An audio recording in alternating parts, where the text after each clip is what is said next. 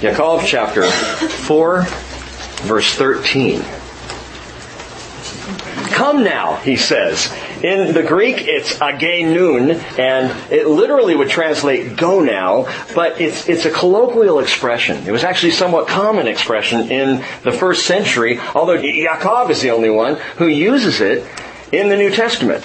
And he'll use it twice. He uses it right here in verse 13 at the beginning of the verse, and he'll use it again at the beginning of verse 1 of chapter 5. Come now, and we would, we would say, listen up. Uh, we'd say pay attention or, or dial in.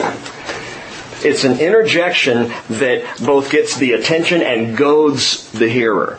Come now. Oh, okay, now, now we're listening. Come now, he says.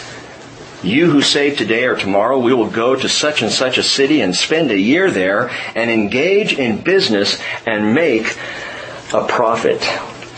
Up to this point in the letter, uh, has been speaking to the larger church. They are the recipients, you know this, the dispersed church outside of Jerusalem, outside of Judea.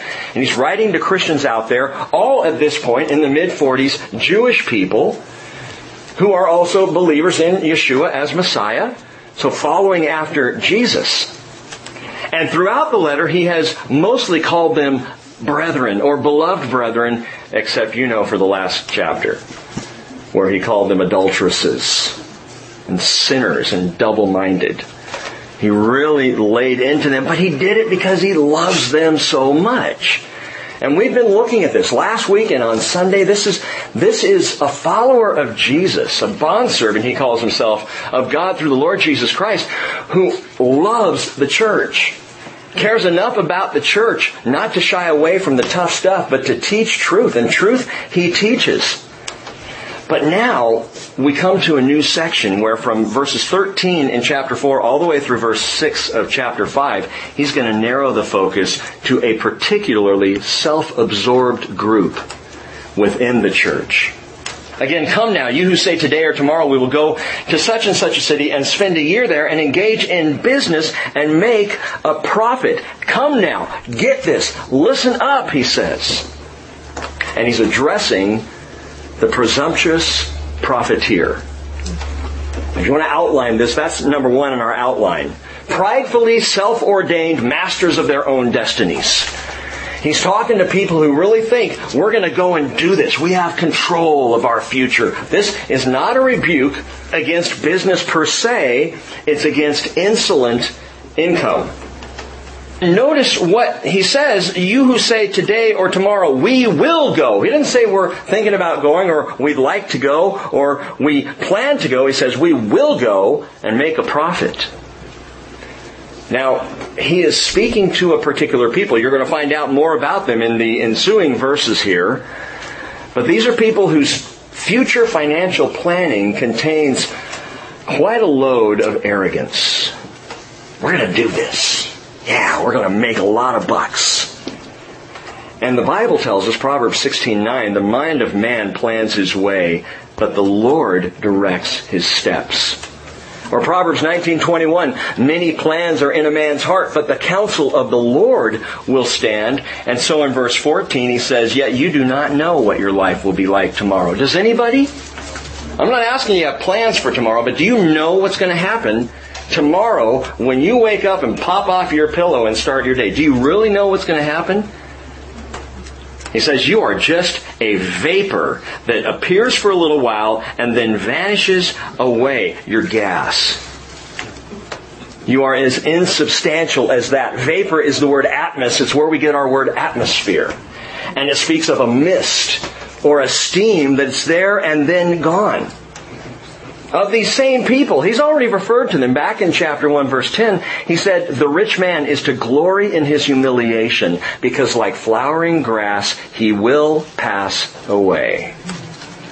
Now this mentality comes straight out of the Hebrew scriptures. Psalm 39 verse 5, Behold, you have made my days as handbreadths and my lifetime as nothing in your sight. Surely every man at his best is a mere breath. If I'm a mere breath, then what do I want my breath to say? If I'm just a vapor, before I expire, before I dissipate, what do I want to say?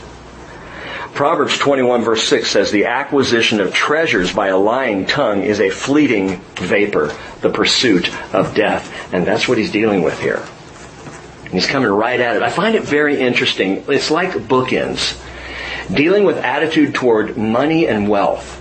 That here we are in the mid 40s AD, and Yaakov is addressing it in this earliest of letters. And we will see in the mid 60s AD, 20 years later, Paul is addressing the same thing in 1 Timothy 6 when he writes to young Pastor Timothy. He says, be sure to teach them these things, specifically the rich among you, teach them these things. And I always knew when we got to Timothy we were going to have to talk about these things. And here we are with Yaakov and we're coming right back to it again. This whole idea of the pursuit of wealth. This is a strong and dire warning. It gets more dire against arrogant acquisition and specifically against deceitful dealings, as we'll see. Vapors, if we're a vapor, you know what that means? It means you can't hold coins. it means you can't carry a wallet. If you're a vapor, you can't hold on to anything. The best thing you can do is invest eternally. As Jesus said in Luke 12:33, sell your possessions, give to charity, make yourselves money belts which do not wear out, an unfailing treasure in heaven where no thief comes near nor moth destroys. And then in Luke 16:11, Jesus said, "If you have not been faithful in the use of unrighteous wealth, who will entrust the true riches to you?" In other words, the only valid use for unrighteous wealth on earth is investment in the coming kingdom. And you might say, well, okay, but I gotta pay my bills. Yeah, and the electricity is gonna go someday. I gotta, gotta pay for my propane. Well, that's gas too. I gotta do this. I have to do, I, I have to use money for my business or for my, for my occupation, my income. I have to survive. All of this is going away. None of this is what really matters. So he's saying we should be paupers on the street. You know what? The radical reality is, is if we sold all we had and we sought first the kingdom and his righteousness, Jesus said, and all these things will be added to you as well. Well, I've never experienced that. Well, have you, you know, gotten rid of everything and just sought the kingdom?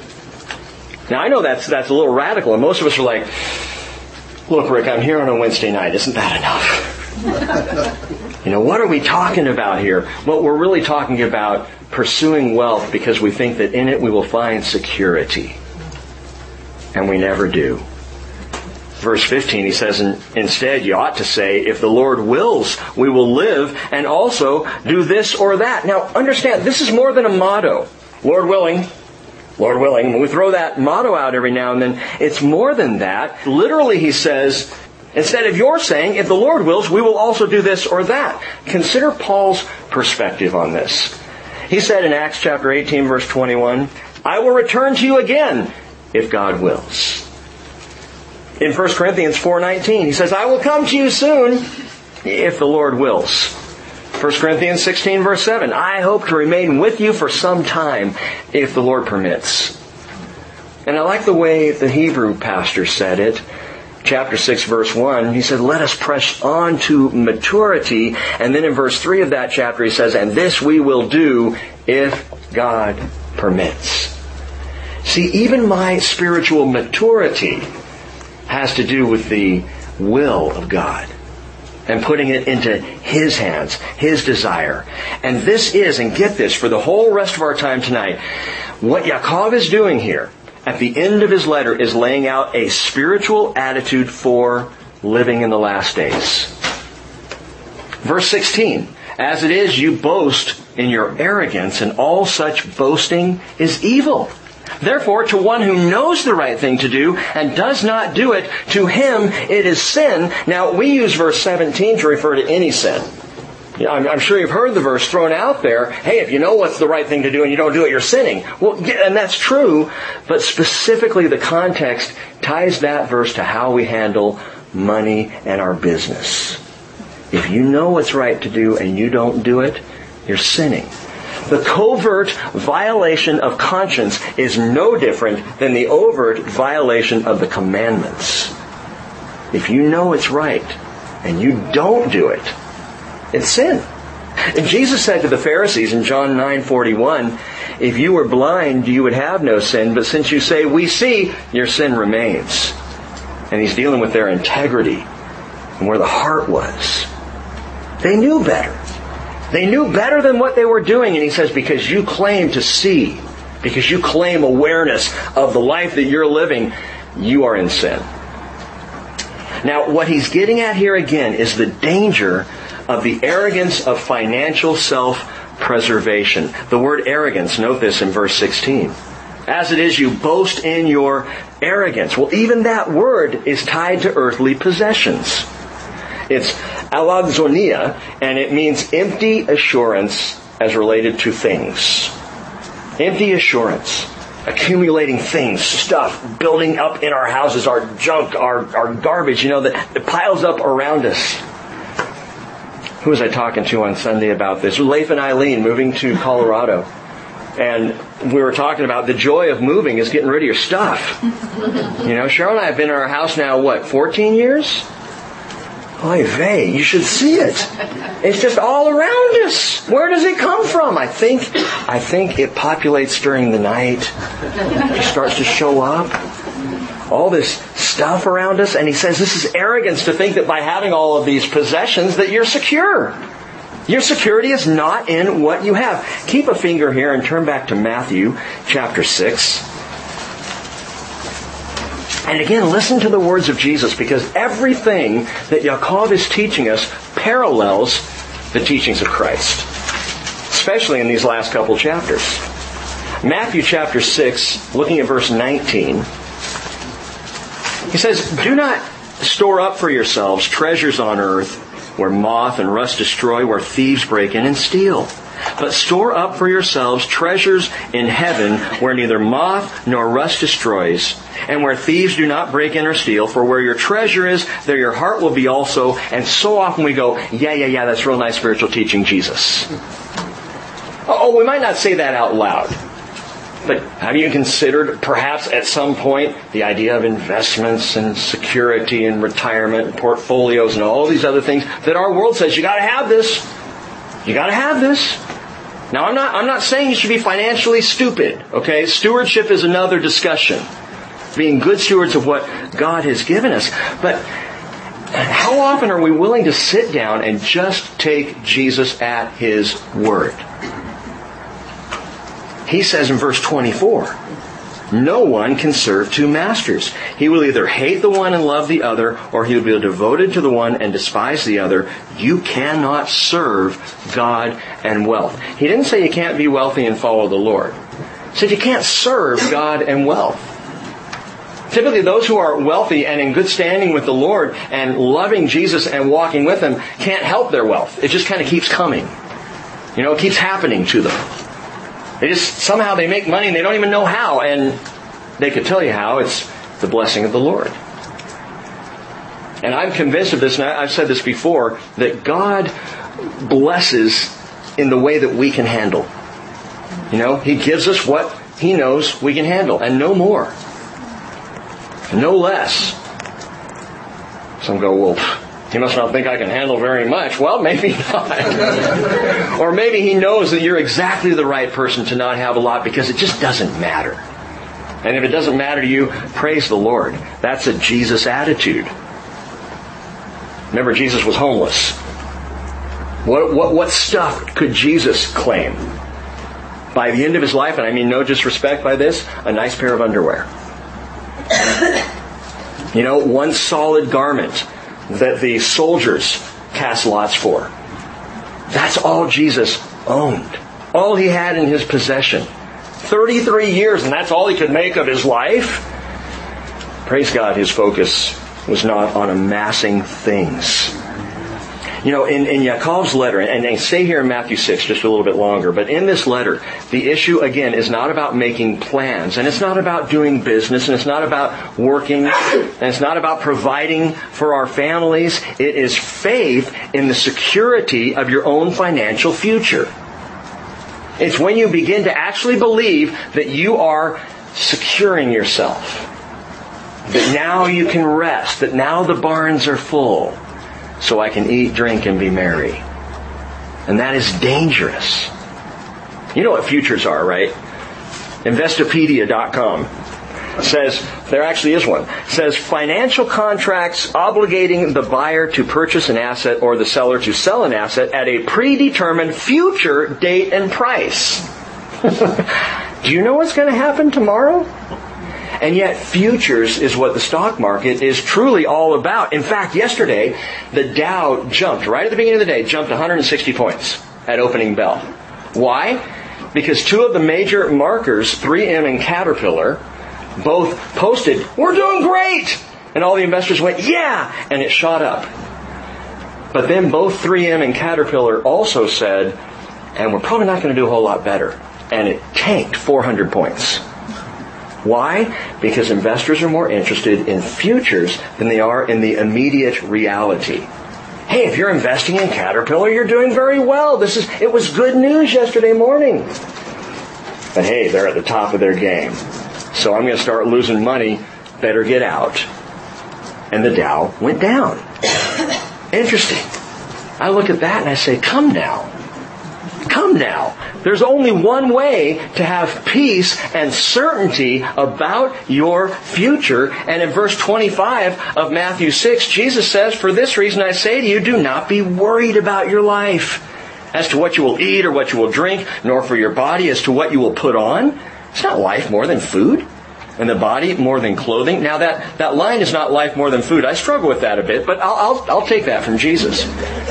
Look at the birds of the air. They do not sow, nor reap, nor gather into barns, and yet your heavenly Father feeds them. Listen, are you not worth more than they? Do you believe here tonight you are worth more than the barn sparrow that flees or flies through your yard? Do you believe that? I mean, Jesus is really making a serious practical point here. He says, and who of you by being worried can add a single hour to his life? Why are you worried about clothing?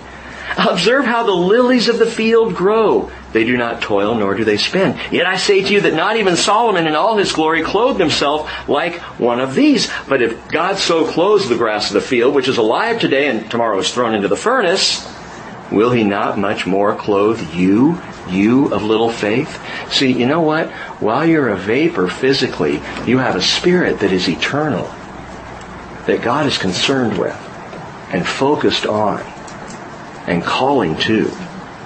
And Jesus said, do not worry then, saying, what will we eat or what will we drink or what will we wear for clothing? The Gentiles eagerly seek all these things, for your heavenly Father knows that you need all these things, but seek first His kingdom and His righteousness, and all these things will be added to you. And at the end of that verse, I hit a point in my life where I actually had to say, do I buy that?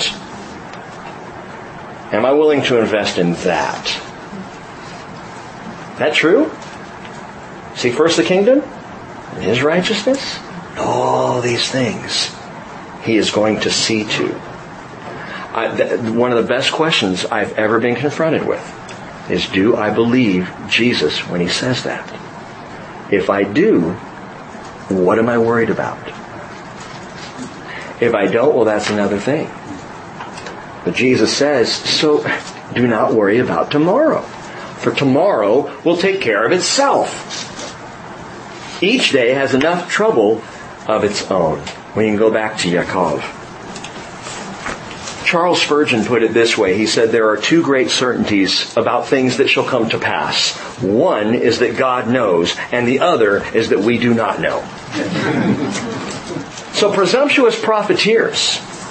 And the second thing that happens now is Yaakov takes them into a perilous prophecy. It is a last days prophecy beginning in verse 1 of chapter 5. Come now, you rich, weep and howl for your miseries which are coming upon you.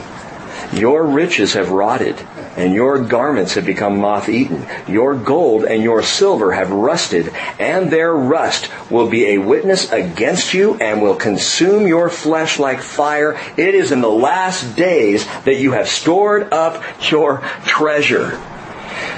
I had never seen this before, but my friends, I believe this is an actual prophetic word that Yaakov is writing. And he's speaking across 2,000 years, not even to those immediate, but 2,000 years of church history and is landing right here in this generation and he's talking to us. And he's speaking to the American Christian. He is at least speaking to the Christian who is doing pretty well for himself or herself. And he's saying, come now. It's the last days. Look at your storage. Those who bank on their bucks, these are the last days. What is our investment knowing the Lord is near? If I truly believe, as we say here all the time, He could come tonight. He may be here next week. I hope so. He might show up by the end of 2018. I'll tell you what, it's looking dicey in Israel these days. We'll talk about that a week from Sunday. If we truly believe in the imminence of Jesus' return, where is our investment? Where is our trust? Where is our hope? The Lord is near. Verse 4, Behold, the pay of the laborers who mowed your fields, which has been withheld by you, cries out against you. And the outcry of those who did the harvesting has reached the ears of the Lord of Sabaoth. Hmm. This is a serious rebuke against the penny pinching stinginess of those who don't consider the laborers in the fields. Listen, this is especially about stinginess where harvesting is concerned. There are two things going on. One is a local concern. That is Yaakov concerned for certain landowners that are ripping off their tenants. They're not paying their workers what their workers have worked hard for and deserve. You've got a weird dynamic in the church because all of a sudden, for the first time in history, there's no class in this religion. Isn't that nice? There's no class among us. We have no class. He's, you know, all of a sudden now you can have a slave and a master attending Sunday service together as equals before the cross. This is different now. You can have landowners and their tenants and they're worshiping the same God. And it's entirely likely that part of the contention and conflict that was in the church is landowners are not paying those who are working for them what they deserve. And they're all trying to show up at church together. And it's not working out real well. And so there is definitely a prophetic word here to anyone who has employees and doesn't care well for them. Doesn't pay them their due. Withholds funds from them. But specifically, he's talking to the outcry of those who did the harvesting that has now reached the ears of the Lord of Sabaoth. And I have wondered not only about local concern or concern for those who owe wages to their workers, but I've wondered about this in the church. And I have wondered this over a lifetime now of, of, of ministry and how churches handle their paid staff. Now I'm treading into difficult waters here. I want to say before I say anything else, you do need to understand this, that this fellowship treats its staff well. That this fellowship is among the more generous that, that I have seen, that I've been uh, part of. But I have seen over and over and over where the landowners have not paid the harvesters where churches have not cared for those who are working for the church, and their cry has reached the ears of the Lord of Sabaoth. Note that it's not the Lord of the Sabbath. It's not that their cries now come to the ears of the Lord who says, yeah, give those harvesters rest. No. Their cry has come to the ears of the Lord of Sabaoth, which means the Lord of hosts. The Lord of armies. God is called the Lord of hosts 239 times in the Hebrew scriptures. That is a name, a designation that for a Jewish person would raise the hairs on the back of your neck a bit. This is a serious, powerful God who controls all the armies of heaven. The Lord of hosts. This designation is only used twice in the New Testament. Right here And in one other place, that's Romans 9.29, which quotes Isaiah 1.9, which reads as follows, Unless the Lord of hosts had left us a few survivors, we would be like Sodom and we would be like Gomorrah. What he's saying is you do not want to be on the wrong side of the Lord of hosts. More on this in just a second. Look at verse 5. You have lived luxuriously on the earth and led a life of wanton pleasure. You have fattened your hearts in a day of slaughter. Just this last week, we are sitting around the counter and we're talking about who we would eat if we were in a crisis situation in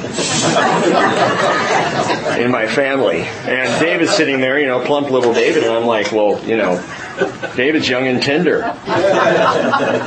And David said, Yeah, but Dad, you're aged to perfection. I left the table. Got out of there quickly. you fatten your hearts in a day of slaughter.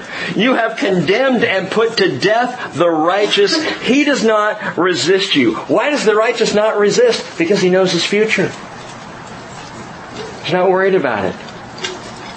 The righteous mistreated knows their future. Even if his wages are withheld right now, he knows the Lord provides.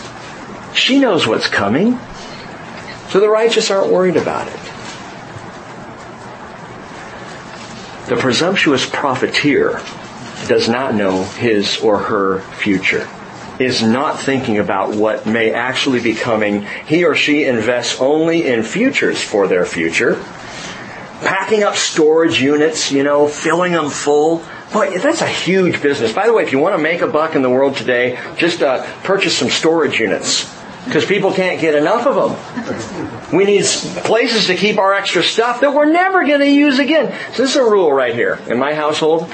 If the shirt hangs in the closet more than a season and is unworn, it's gone.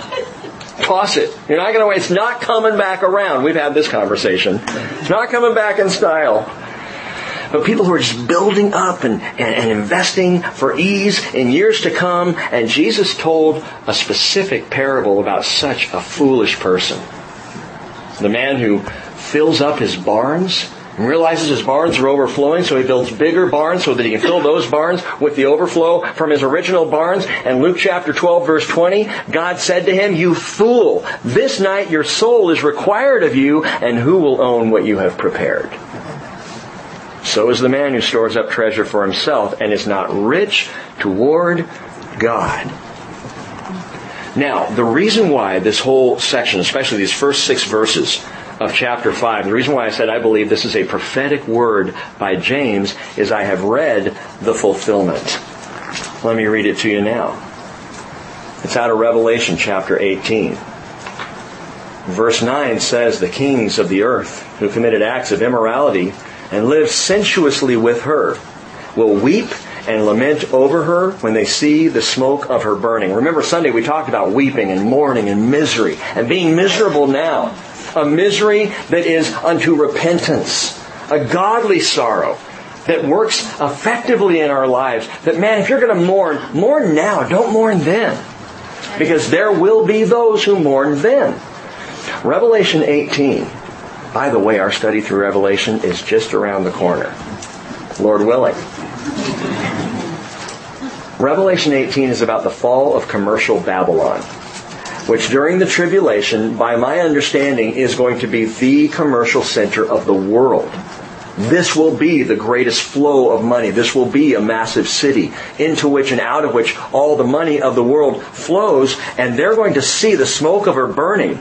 Verse 10 of Revelation 18 says, Standing at a distance because of the fear of her torment, saying, Woe, woe, the great city Babylon, the strong city, for in one hour your judgment has come, and the merchants of the earth weep and mourn over her, because no one buys their cargoes anymore cargoes of gold and silver and precious stones and pearls and fine linen and purple and silk and scarlet, every kind of citron wood and every article of ivory, every article made from very costly wood and bronze and iron and marble, and cinnamon and spice and incense and perfume and frankincense and wine and olive oil and fine flour and wheat and it's like walking through Costco. and cattle and sheep and cargoes of horses and chariots and slaves and human lives all bought and sold. The fruit you long for has gone from you, and all the things that were luxurious and splendid have passed away from you, and men will no longer find them. The merchants of these things who became rich from her will stand at a distance because of the fear of her torment, weeping and mourning, saying, Woe, woe, the great city! She who is clothed in fine linen and purple and scarlet and adorned with gold and precious stones and pearls. For in one hour such great wealth has been laid waste. And every shipmaster and every passenger and sailor and as many as make their living by the sea stood at a distance and were crying as they saw the smoke of her burning, saying, What city is like the great city? And they threw dust on their heads and were crying out, weeping and mourning, saying, Woe, woe, the great city, in which all who had ships at sea became rich by her wealth. For in one hour she has been laid waste. John prophesied that in the late 90s. I think Yaakov was speaking to the same thing. Think about this. How long does it take to amass and to store up treasures? A, a, career? A lifetime? How quickly does it all go away when Babylon falls? One hour. It doesn't even take an hour. All it takes is a final breath and the vapor of your life is over and all that stuff is worthless. So Jesus would say, Yaakov would agree, invest in the kingdom. Invest in the kingdom. Put your money where your breath is and invest in the kingdom of God. You know, generosity is a true measure of godliness. The most godly among brothers and sisters in Christ that I know are always generous people. And you see this. Yaakov says in verse 5 of chapter 1, if any of you lacks wisdom, let him ask of God, who gives to all how? Generously. Generously. He is a generous God. Verse 17 of chapter 1, every good thing given and every perfect gift is from above, coming down from the Father of lights, with whom there is no variation or shifting shadow. We were praying this morning and, and the thought struck me, we don't have enough time in our vapor of, of a life to thank God for all of the generous gifts that He has given us.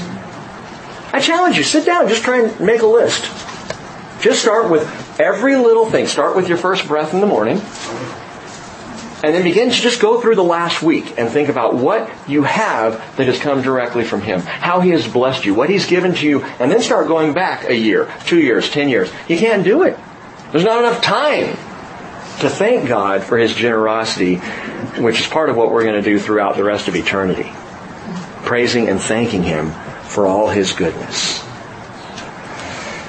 Paul said to Timothy in 1 Timothy 6:18, "Instruct those who are wealthy to do good, to be rich in good works, to be generous and ready to share, storing up for themselves the treasure of a good foundation for the future so that they may take hold of that which is life indeed. Whether it's Paul or Yaakov or Jesus himself, life indeed is eternal. That is our investment. That is to be our focus. Now, stay with this because Yaakov is into the last days. He's already now said this. It's in the last days you have stored up your treasure, and now, by contrast, he's going to turn back to his brethren. No more adulterers, sinners, double-minded, and, and, and perverse profiteers. He's now going to come back to the brethren and say in verse 7, Therefore, be patient, brethren, until the coming of the Lord. The farmer waits for the precious produce of the soil, being patient about it until it gets the early and late rains. You too, be patient Strengthen your hearts, for the coming of the Lord is near. Do not complain, brethren, against one another, so that you yourselves may not be judged. Behold, the judge is standing right at the door. And with this, Yaakov reminds us we are to be patient to the parousia. Parousia is the Greek word for coming. Anytime you see the coming of the Lord, it's always the parousia of the kurios, the parousia of the Lord, the coming of the Lord. Interesting that here in chapter 5, four times Yaakov refers to the parousia. all at once, very quickly together, and we start to get a sense now that these aren't a bunch of disjointed ideas that are coming from Yaakov. He is talking about how to live in the last days. How to be prepared for the coming of the Lord. And number three in your notes, if you're keeping track of this, is be patient to the parousia. Patient to the coming of the Lord. Each of these four references, it's a sermon in of itself. This was almost Sunday morning sermon. Four verses, each one referring to the coming of the Lord. Look at them quickly here tonight, and you can think this through maybe on your own later. But back in verse 3, he says it's the last, it's in the last days that you have stored up your treasure. Well, that's preparation for the parousia. How are you storing up in the last days? Where's your treasure going here in the last days? Are you preparing for the coming of the Lord with any and everything that the Lord has given you? Preparation for the parousia. And then in verse 7 he says, Therefore be patient, brethren, until the coming of the Lord. And that is patience to the parousia. Patience. G. Campbell Morgan said, Sometimes indeed, the very hope of the coming of the Lord has seemed to increase impatience rather than patience. If you've ever said, Oh, Jesus, I wish you would just come right now. If you ever find your heart a little impatient for the coming of the Lord, and especially again, around here we talk a lot about Jesus coming, Jesus' return. Can't wait to get into Revelation again and talk those things through and consider it because I don't know any greater motivation in life than thinking about the parousia, the return of Christ. But sometimes all that talk about it can start to make you a little impatient where you begin to think, how long is it going to be, Lord? In fact, we join with how many people in Scripture who have said, How long, O Lord? How long until you come? Listen, if you're feeling a little impatient, pause and pray because if the Lord were to come right now, someone you know is going to hell. Or at least going into tribulation. That doesn't mean we want to put off. We don't want to start praying, oh Lord, don't come. No, we want Him to come. But we want to use every opportunity until He shows up to bring the gospel to a lost world. Let it be motivation for us. But be patient, be patient. Farmer's patient. It's going to happen. And then again, in verse 8, he says, You too be patient. Strengthen your hearts for the coming of the Lord. So that's more than just patience, that's perseverance. Perseverance for the parousia. By the way, this is all under point three, patient to the parousia. To be patient is to be prepared. It is to be patient. It's to persevere. And then finally, in verse 9, he says, the judge is standing right at the door. Well, that's perspective of the parousia. This is absolutely key to dealing with injustice and unfairness and complaints and conflicts.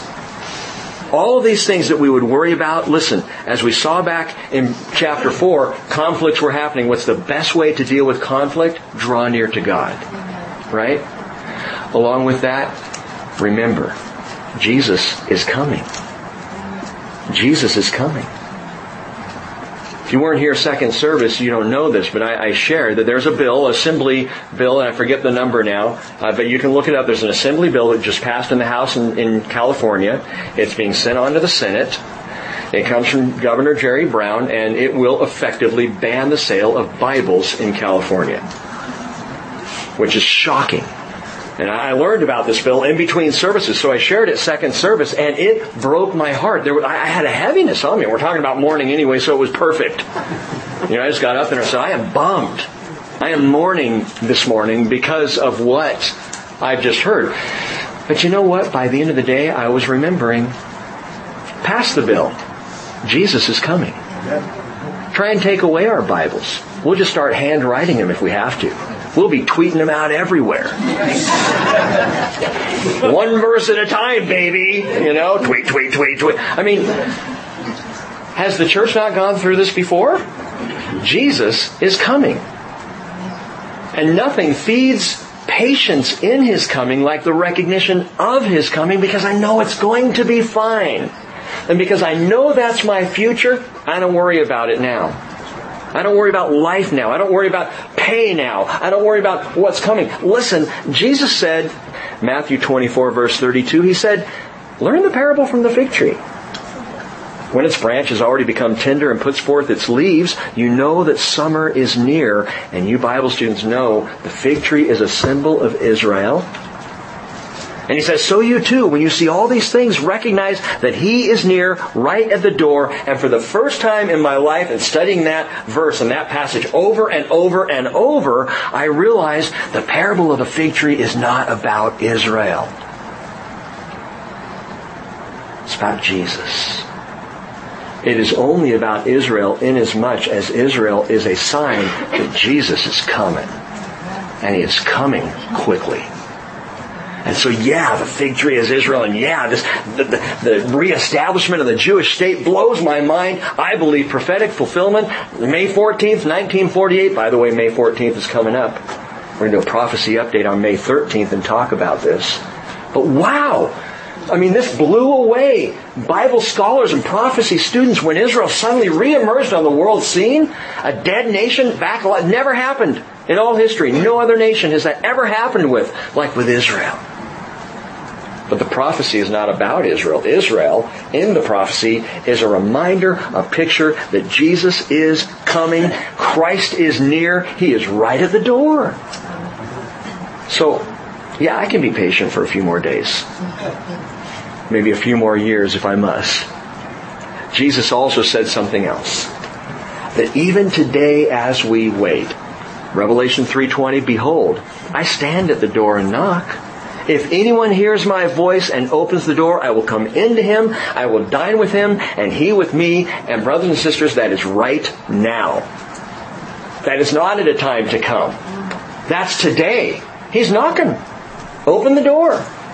It's not an evangelical verse. It is a verse for the church. Open the door, he says, to Laodicea. You feeling depressed? You feeling lethargic? You feeling worn down in your life? He's knocking. Open the door. And he will come in and dine with you and the meal will be sweet. so patience, brothers and sisters. Patience. Verse 10. As an example, brethren, of suffering and patience, take the prophets who spoke in the name of the Lord. Okay, well, we can do that. Moses.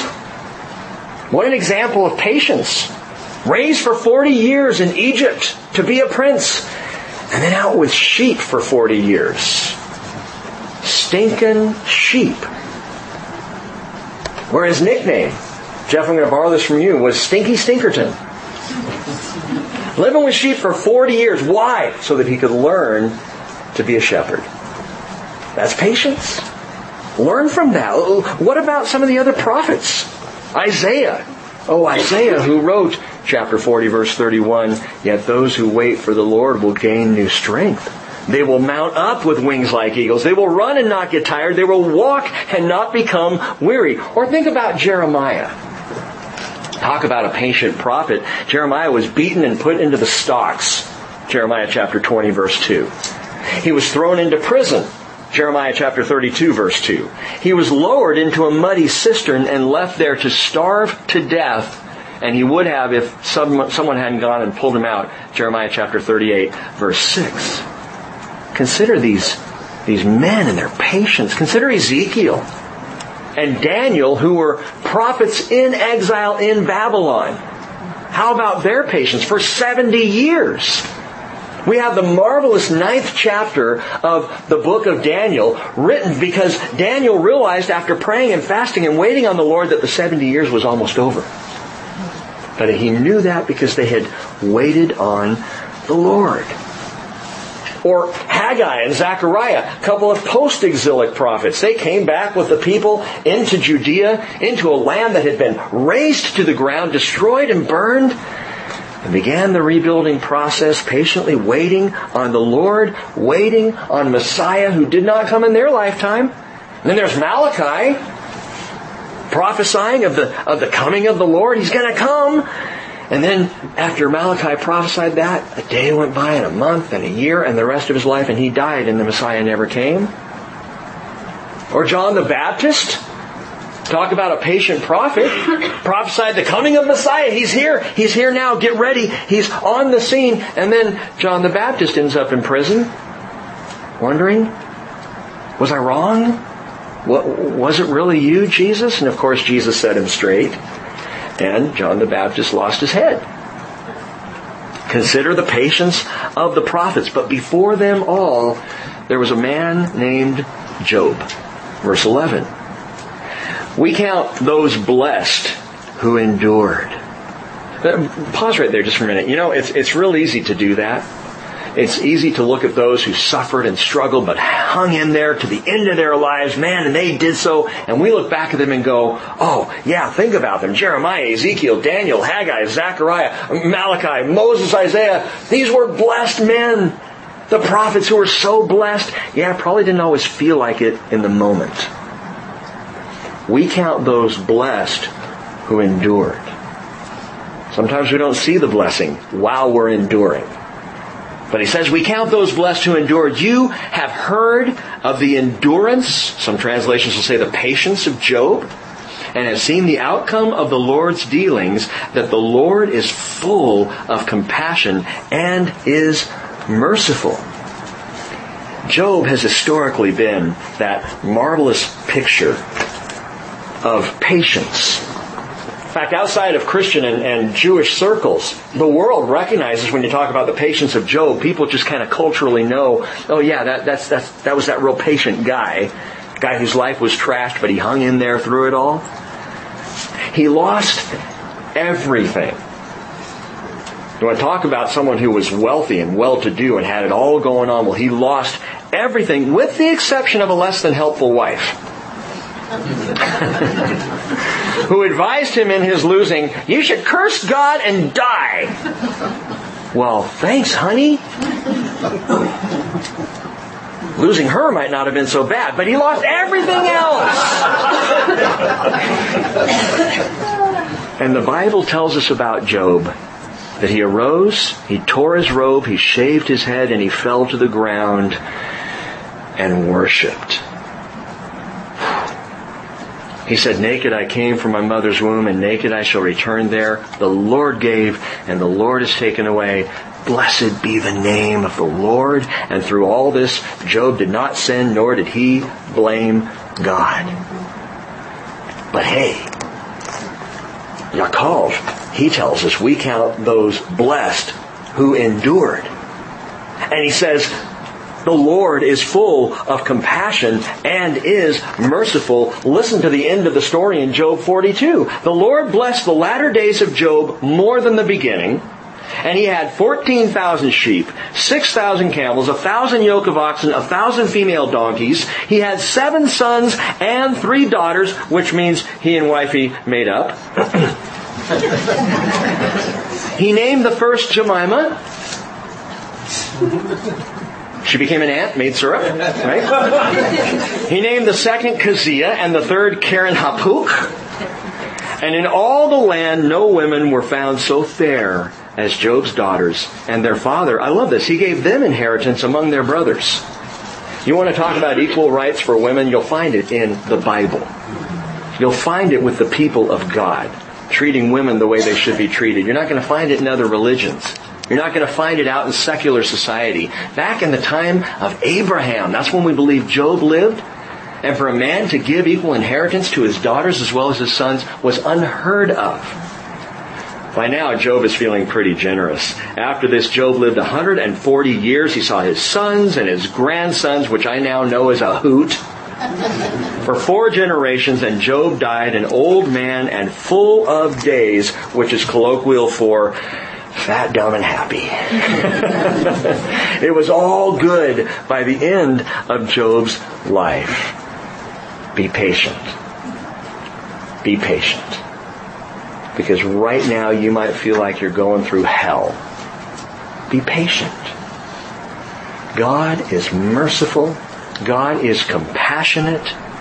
And we know the outcome, he says, of the Lord's dealings. The outcome we don't always feel it in the middle of the mess, but Jesus promises you, the Word promises you, the outcome is going to be marvelous. Be patient. Wait on the Lord. Paul said in Philippians 1 6, I am confident of this very thing, that he who began a good work in you will perfect it until the day of Jesus. But get this, come now. In all the dealings of God in the personal life of Job, in all the way, you know, he, he worked in Job's life, he taught Job so much. By the end of the book, he restored Job's fortunes, doubled everything. It was fantastic. But you know, there was another audience during this time. There were others who were onlookers, if you will, who were being taught by the Lord. Onlookers who are still being schooled even today in the Lord's current dealings with the church. Think about this. How does Job begin? Satan appears with all the sons of God to present themselves before the Lord. And the Lord and Satan have this conversation. Have you considered my servant Job? Well, who else was there? Who was listening in on the conversation? Who else needed to understand something of the grace and compassion and mercy of God? Submit to you the other sons of God, the angelic beings who were all there. And what happened to Job was schooling for them for the heavenly beings, for principalities and rulers and powers who, who don't get it, who don't comprehend the true grace and mercy of God. They've never, I mean, they, they've experienced God in their own having been created and they see His glory, but they don't get grace because they've never needed it. And in Job's life, God begins to explain, this is who I am. This is my heart. This is what I do. And he didn't stop with Job. He continued to teach and to school all the way down through Israel and now to the church. And Paul said in Ephesians 3:8, to me, the very least of all saints, this grace was given to preach to the Gentiles the unfathomable riches of Christ and to bring to light what is the administration of the mystery which for ages has been hidden in God who created all things so that the manifold wisdom of God might now be made known through the church to the rulers and authorities in the heavenly places. Whoa. That's mind blowing to me. Wow. Through Job, again through Israel, through the church, and through you personally. Stop and think about this. God is teaching angelic beings about His wisdom and grace. Huh. My life experience isn't just for me. My life really isn't just about me. My life is instruction for others around me as they watch me going through things, and instruction for heavenly beings. Listen, you never know, and I'll say this, I mean, this is for all of us. Parents, you never know when your life is curriculum for your children. Each of us, we never know when what we're going through is schooling for someone else, even the heavenly beings who are watching God work in you and deal with you and manage you and bring you through horrible situations and hard, painful times. And they're watching you have faith in God and they're going, that's incredible. What is that? What's going on? And look at how God's dealing with her or dealing with him and bringing them through. And then they see the grace and the mercy of God, the end game of the whole thing, and they go, wow, God is wise. God is merciful. God is grace. And they worship. My life is curriculum for heavenly beings. Be patient. Be patient because listen, your life is more than meets the eye. As Isaiah wrote, Isaiah 64 verse 4, for from days of old they have not heard or perceived by ear, nor has the eye seen a God besides you who acts in behalf of the one who waits for him. See, Paul calls on that verse. He says, eye has not seen nor has ear heard that which God has prepared for his people. But Isaiah's translation, I love it, who acts in behalf of the one who waits for him. Be patient. Be patient. Rick, you're just saying be patient because you want to teach longer. Exactly. Verse 12. But above all, my brethren, do not swear, either by heaven or by earth or with any other oath, but your yes is to be yes and your no, no so that you may not fall under judgment. Sound familiar? Yaakov is just borrowing right off of the teaching of Jesus. And in light of the parousia, remember, this is not just a random verse. Verse 12 isn't just like, oh yeah, oh yeah, and, and, and just let your let yes be yes and your no be no. He is talking in context. All of this is how to live in the last days. How to live expecting the parousia of Jesus Christ. And in light of this, add to your patience, and this is number four in our ongoing list if you're tracking, add to your patience plain parlays. Simple speech, if that's easier for you. Simple speech. Because the express lanes to judgment are open wide by too many words. As he says, so that you may not fall under judgment. Too many words are always a problem. Too many words. I'm going to try and shorten mine. Proverbs 10:19 When there are many words transgression is unavoidable. But he who restrains his lips is wise. Husbands, just shut up. Just don't don't talk because it, it, doesn't work. How many of you guys? Now, I I, I was actually um, called on this that, that I pick on husbands. Listen, I am a husband. That's all I know. Okay. But how many of you guys have had the experience that you get into an argument with your wife and then she brings up something that you said and you have no concept or no memory of it whatsoever? I just learned. I learned years ago. I just lose. I might as well give up right now because I don't remember anything. Well, you said this. No, I didn't. Yes, you did. And then she can quote it back. You go, oh, yeah. Okay. All right. What, what, what, what's your favorite kind of flower? no, anybody. It's not just husbands. Man, it's too much talk. We get into an argument and we end up saying things we wish we had never said. We start to get, you know, riled up about something and we just shoot off our mouths and where there are many words, transgression is unavoidable. I love this proverb, Proverbs 17:28. Even a fool, when he keeps silent, is considered wise. Shut your mouth, and people will think, "Wow, you're brilliant." Start talking, and it's another thing. And again, Yaakov is dialing in to the teaching of Jesus, Matthew 5, verses 34 through 37. Let your yes be yes. Let your no be no. And Jesus says, anything more than this is of evil. You're just gonna, you're just gonna get yourself in trouble. Now, are you following the flow of thought here? We await the parousia of the coming of Jesus with patience, with plain speech, and number five, with praise and prayer. Verse 13, is anyone among you suffering? Then he must pray. Is anyone cheerful? He's to sing praises. Is anyone among you sick? He must call for the elders of the church, and they are to pray over him, anointing him with oil in the name of the Lord. And the prayer offered in faith will restore the one who is sick, and the Lord will raise him up. And if he has committed sins, they'll be forgiven him. Therefore, confess your sins to one another. Pray for one another so that you may be healed. The effective prayer of a righteous man can accomplish much. How many times have we said this? I'll say it again tonight. If you are in Jesus Christ, you are a righteous man. You are a righteous woman. Therefore, your prayer can be incredibly effective because you have been made righteous by Jesus Christ.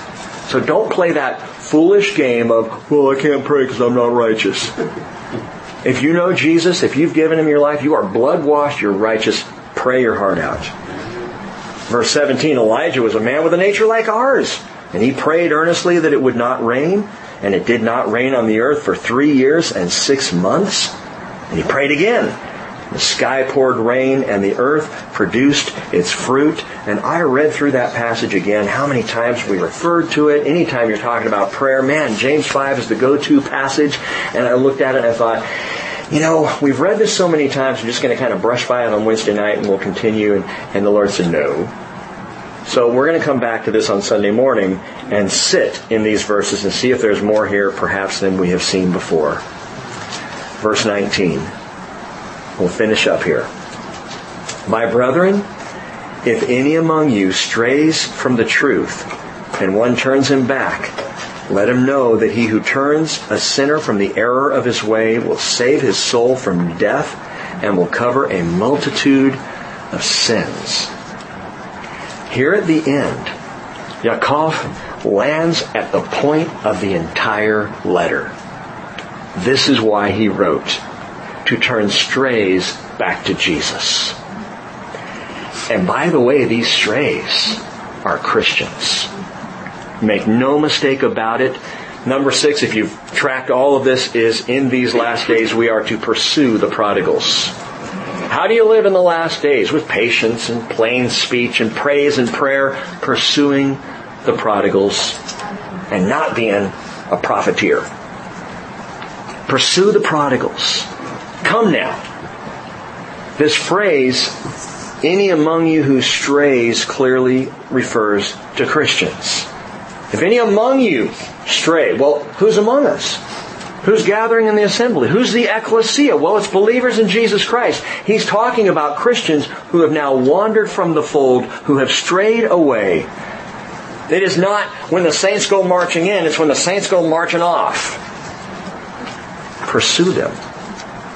The saint here is the sinner, the wandering Christian, and he needs turning and she needs repentance. Now, I'm not going to go so far as to say the wandering, straying Christian is lost eternally.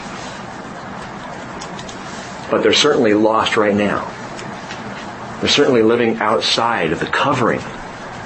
They're certainly without fellowship. Have you ever been there in your life? You don't need to raise your hand, but have you been in a place where you were out of fellowship for a season or a time and began to realize, man, I, am not joyful. I'm not where I was. I'm not where I want to. I need, I need to be around other believers. And maybe you chose not to be around other believers because you realize being around believers can be a problem too. Well, yes, it can. We all struggle together, you know, and work through this with the grace and love of God. But I would rather be around a bunch of believers who are problematic than be out there on my own. I'm so thankful for this fellowship, by the way.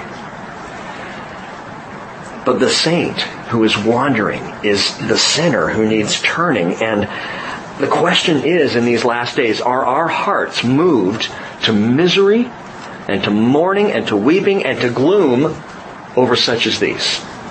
Over these strays? Yaakov loves the church. Do we? Oh, I love the church. I'm not talking about loving going to church.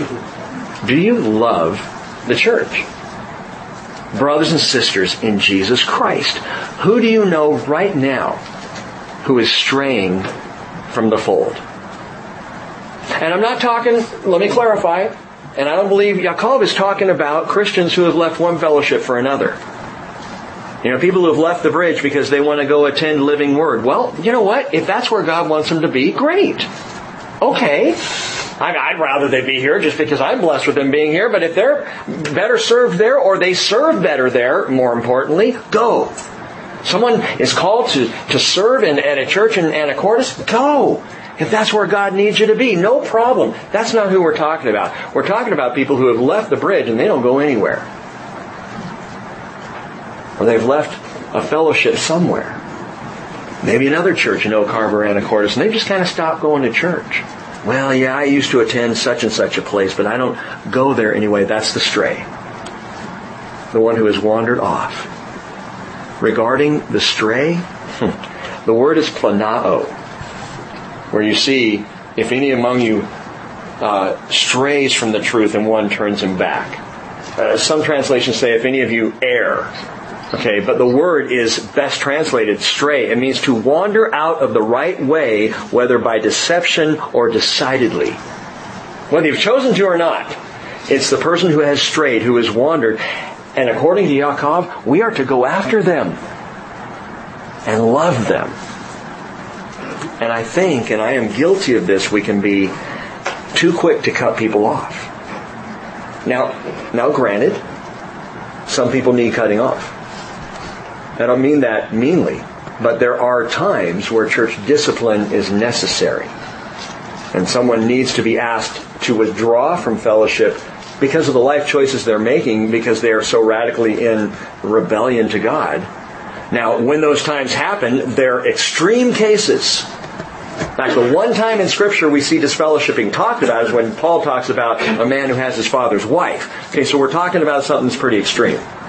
But there are times, there are seasons where someone is cut off from fellowship, but only for a season. Even when it does happen. From 1 Corinthians to 2 Corinthians, we see Paul now saying, hey, restore that man. Bring him back. It's been long enough. But the person who strays away, again, verse 20 says, let the person who returns the one who strays, who turns him back, let him know that he who turns a sinner from the error of his way will save his soul from death and will cover a multitude of sins. And that verse raises a multitude of spiritual issues. We read that and go, I'm not sure how that squares with my theology. Well, let me encourage you just for a moment longer here tonight not to put your theology on verse 20. Let's set our theology aside for a moment and just look at what verse 20 says. It says, if you turn back astray, if you bring someone back to the fold of fellowship who has been off wandering in sin, you will, number one, save his soul from death. Whose soul? His soul. And the his is, is very specifically referring to the one who strayed. You're going to save his soul from death. What do you mean? You'll say, are you saying that someone out of fellowship is is going to die? Yeah. Yeah. Actually, there are three possibilities here. One is physical death. You're going to save his soul from physical death. What do you mean? Remember in 1 Corinthians 11, people were dying because they were inappropriately taking the Lord's Supper? Physical death. Didn't mean they were going to hell. But they were not handling things right. And Paul says because of this, some of you are even dying. There's physical death that is the result of our sin. You have a brother or sister who's straying, maybe, maybe rather than in fellowship on Sunday morning, they're sitting in a bar on Saturday night. You could save them from death. Do you understand? Physical death. John says in 1 John 5:16, there is a sin leading to death. The Bible is clear there is sin that leads to physical premature death. That you can die because of the sin being committed and if you turn someone who is straying back from their straying, from the error of their ways, you might save them from physical death. Praise the Lord. Or maybe he's talking about spiritual death that someone who's straying and gets turned, gets saved from spiritual death. What are you talking about? I'm talking about the death of hope, the death of joy, the death of peace in the Holy Spirit, uh, death of meaning in life, the death of love. Have you ever seen someone who gets out of fellowship? Do they seem happy in that place? Those that I have talked to over the years who have been out of fellowship typically are bitter, unhappy, directionless, lost. A spiritual death has taken place. You can save them from that simply by turning them back to fellowship where they can be revived once again in spirit, physical death, spiritual death, and the third one is yes, eternal death. By turning back someone who has strayed, you could save them from eternal death. Now, to understand that comes head to head with some theology. Because if you believe that once you've given your life to Jesus, you are saved and nothing can happen to take away that salvation, and that's where your faith is, and there's a Christian, they've strayed, and Yaakov is saying you're going to save them from, from death, well, well, what about that? What about my theology? What about the security of salvation? Now, listen to me. I'm just five minutes. I promise you, and I'm done. And when you say that, you better mean it. I know. The debate of the security of salvation, eternal security, has raged on for centuries. And good Christians stand on both sides of the debate. Good Christians believe once I've given my heart to Jesus, I'm saved. And, and that's never going to end. I can't lose that. And good Christians on the other side say, no, you can. You got to remain faithful to the Lord, or you, you can lose the whole thing. And uh, wherever you fall on either one, listen. I've got to ask this question: Why does that matter so much to us? Why do we keep having this debate? I mean, really, are, are we looking for easy access passes to heaven? And so if it's not once saved, always saved, then I lose my easy way in? So it has to be? That's my theology? Or, or, or maybe on the other side, am I looking to be let off the hook for accountability? That guy's fault, he got lost. Am I looking to, to shirk accountability or responsibility to God for an, another person? Is it just easier if I see a Christian go off the deep end somewhere? Is it just easier to go, well, because, you know, they, they became unfaithful? It's their problem. Why does it matter what my soteriology is? Soteriology just means my theology of salvation. You know what matters? Do you believe in Jesus? That's what matters. So once we've gotten to the point where we say, yes, I believe and I follow Jesus Christ, you know what my responsibility is? It's to go after people who are lost, whether they claim to be Christians or not. Let me put it this way. Opinions on salvation don't save anybody. You're not going to come to heaven's gate and God say, well, were you once saved, always saved, or do you think you could lose your salvation? Well, I think I could lose our salvation. Loser! Out of here! You know, God doesn't care what we think about that. He cares how much we love in the name of Jesus. Do I love a brother or sister who's wandered off enough not to sit here and debate whether or not they're still saved, but just to go love them? And do I love the sinner who doesn't know Jesus enough to bring the gospel message of salvation to them? That's the issue. Are we among those who in the church are going to be, Hebrews 10.25, encouraging one another and all the more as you see the day drawing near? Whatever your soteriology is, listen, save a soul from death, whether it's physical, spiritual, or eternal, makes no difference. Go save a wanderer. And you save him from death. And you cover a multitude of sins, which is great. We can all use a covering of a multitude of sins. Proverbs 10:12 says, "Hatred stirs up strife, but love covers all transgressions." That's where that's coming from.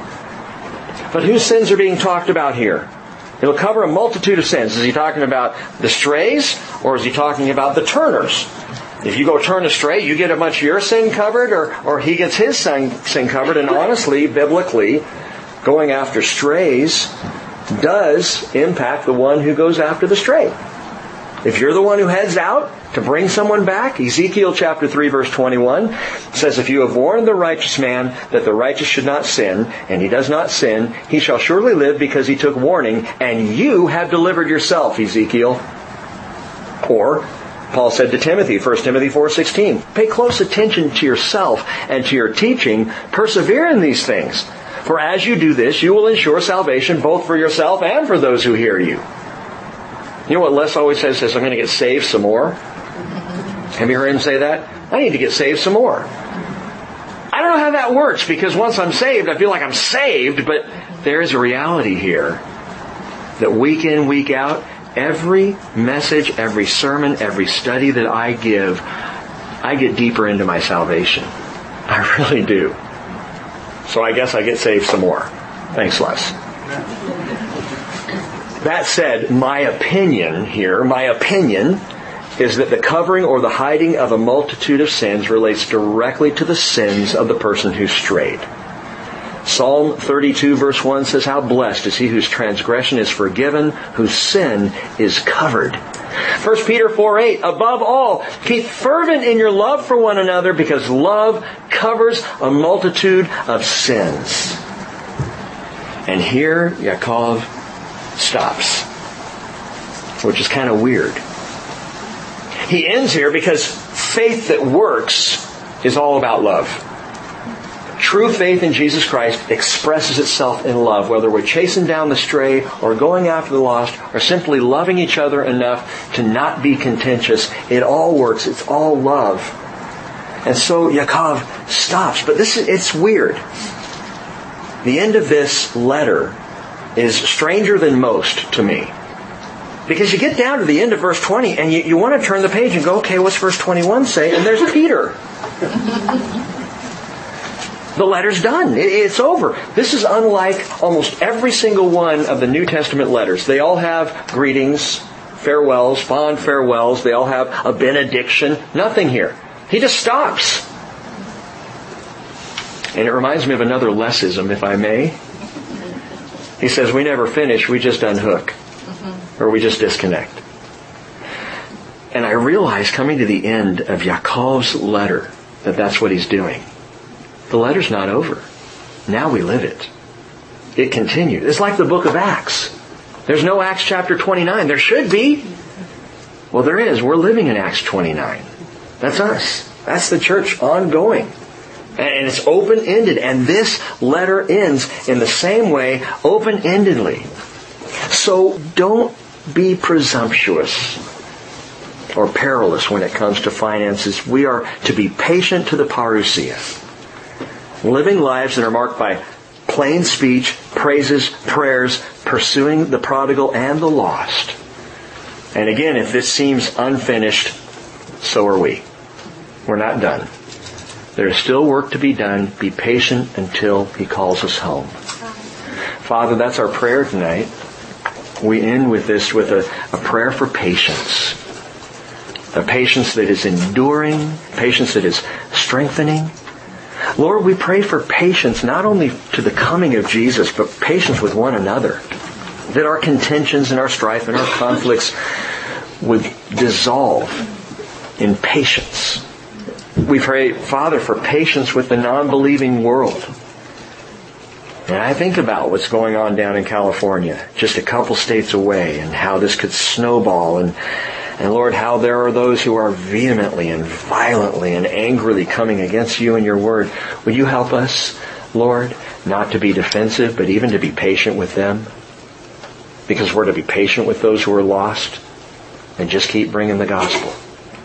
Help us to be patient, Lord, with those who have wandered away from fellowship, those who are prodigals, and send us after them. Lord, we pray by the power of your Spirit that we might begin to see people turned back to you who once knew you, even as much as we want to see people turn to you for the first time. Help us to be patient. In Jesus' name, amen.